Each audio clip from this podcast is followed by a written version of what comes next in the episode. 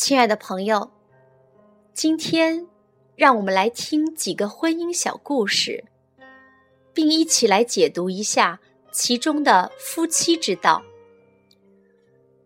大勇出差在外，突然回家，在门口听到有男人打呼噜的声音，他默默的走开，发了个短信给老婆：“离婚吧。”然后扔掉手机卡。远走他乡。三年后，他们在一个城市再次相遇。妻子问：“为何不辞而别？”大勇说了当时的情况。妻子转身离去，淡淡的说：“那是瑞星的小狮子。”解读：夫妻之间最不可缺少的，不是激情与冲动。而是信任，即使看到了或者听到了什么，至少也要给对方一个解释的机会，因为哪怕是耳闻目睹的东西，也可能另有隐情。吃饭时，丈夫斥责道：“你烧的这哪里是青菜呀，蜡黄蜡黄的。”妻子立刻回答。你每天回家都这么晚，当然不会知道他们在我的锅铲上也曾经青春过。解读：当我们开始注意身边的帅哥美女，觉得自己的枕边人再没有往日荣光的时候，请不要忘记，他此生最美丽的年华是陪在我们身边的。小林对妻子说：“你老爱与隔壁小杨家比，他家装修了房屋，你要我也照着他家的装修模式装修咱们家的房屋。他家买了一台电脑，你要我也买一台和他家一模一样的电脑。你看这下可怎么办呢？他们家又增添什么新玩意儿了呀？”妻子焦急地问：“哈哈，他昨天娶了一个年轻漂亮的老婆。”丈夫答道：“解读，不要总去和别人比，更不要一味的去仿效美国家庭。每一对夫妻都有属于自己的境遇，不可能完全拷贝别人的幸福，能够活出自己的快乐。”就好。小林的邻居回家，看见小林正站在门外，于是他奇怪的走上去问：“咦，小林，怎么了？进不了门吗？”小林微笑着说：“脑子不行了，忘带钥匙了。那先到我家坐坐吧。”不了，太太马上就回来了。等邻居走后。小林轻轻地对着门哀求：“亲爱的，求求你开开门，我承认错误还不行吗？求求你了，亲爱的。”解读：人都是要面子的，很多时候宁可委屈自己，也不愿意在外人面前丢脸。夫妻之间有天大的冲突，也应该在屋里解决。任何时候都不该让一道铁门隔住两个人。亲爱的，你既然这样爱我，为什么我第一次向你求婚的时候，你不马上答应呢？因为我要看拒绝后你的反应是怎样的呀。哦。可是，如果当时我掉头就走，那你怎么办呀？放心吧，你走不出去的，因为我早把大门给锁上喽。解读：夫妻之间有时候说出的话，并不代表本意，所以不要句句话都那么较真，尤其是吵架的时候。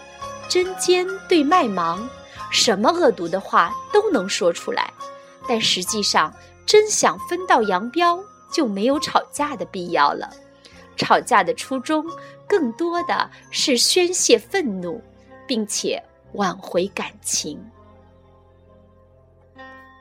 一对夫妇坐在海滨浴场休息时，丈夫老是注视着过往的每一个漂亮姑娘，妻子生气的责备丈夫说：“放尊重点儿，罗伯特。”你已是结过婚的人啦，这有什么呀？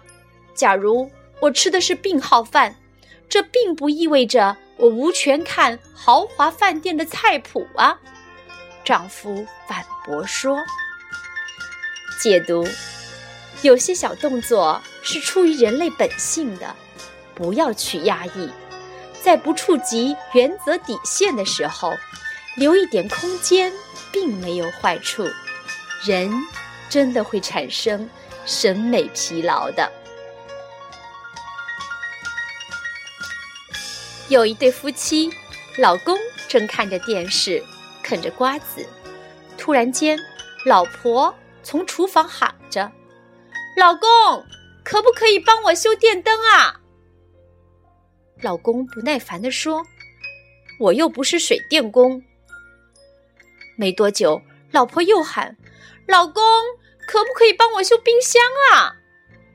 老公不耐烦地说：“我又不是电脑维修工。”过了一会儿，老婆又喊了：“老公，可不可以帮我修酒柜的门呐？”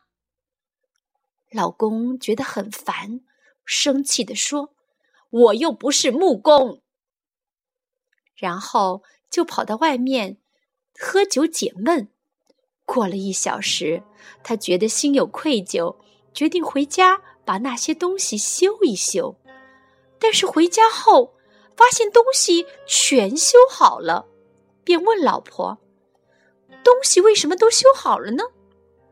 老婆说：“你离家后，我就伤心的坐在门外，碰巧有一个年轻的帅哥经过，知道这件事后，就关心的说：‘我可以替你修。’”但你可以选做蛋糕给我吃，或者跟我亲热一次。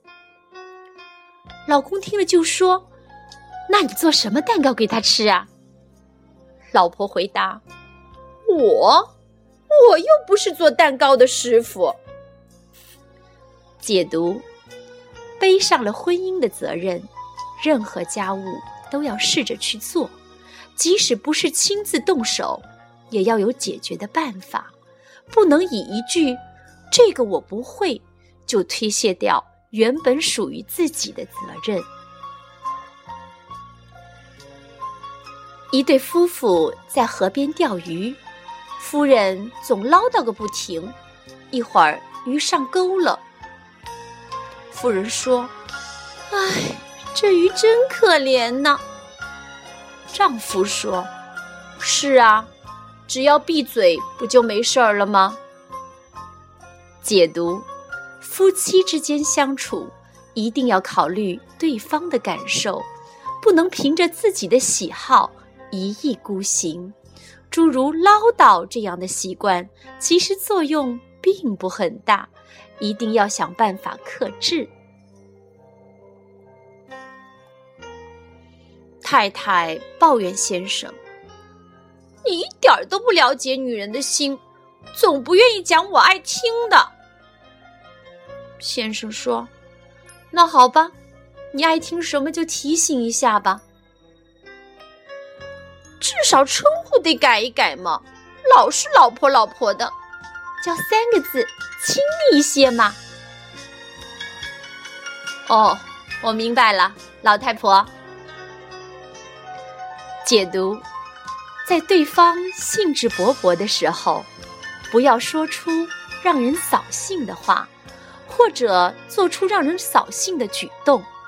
要明白，快乐和幸福都是共同经营出来的。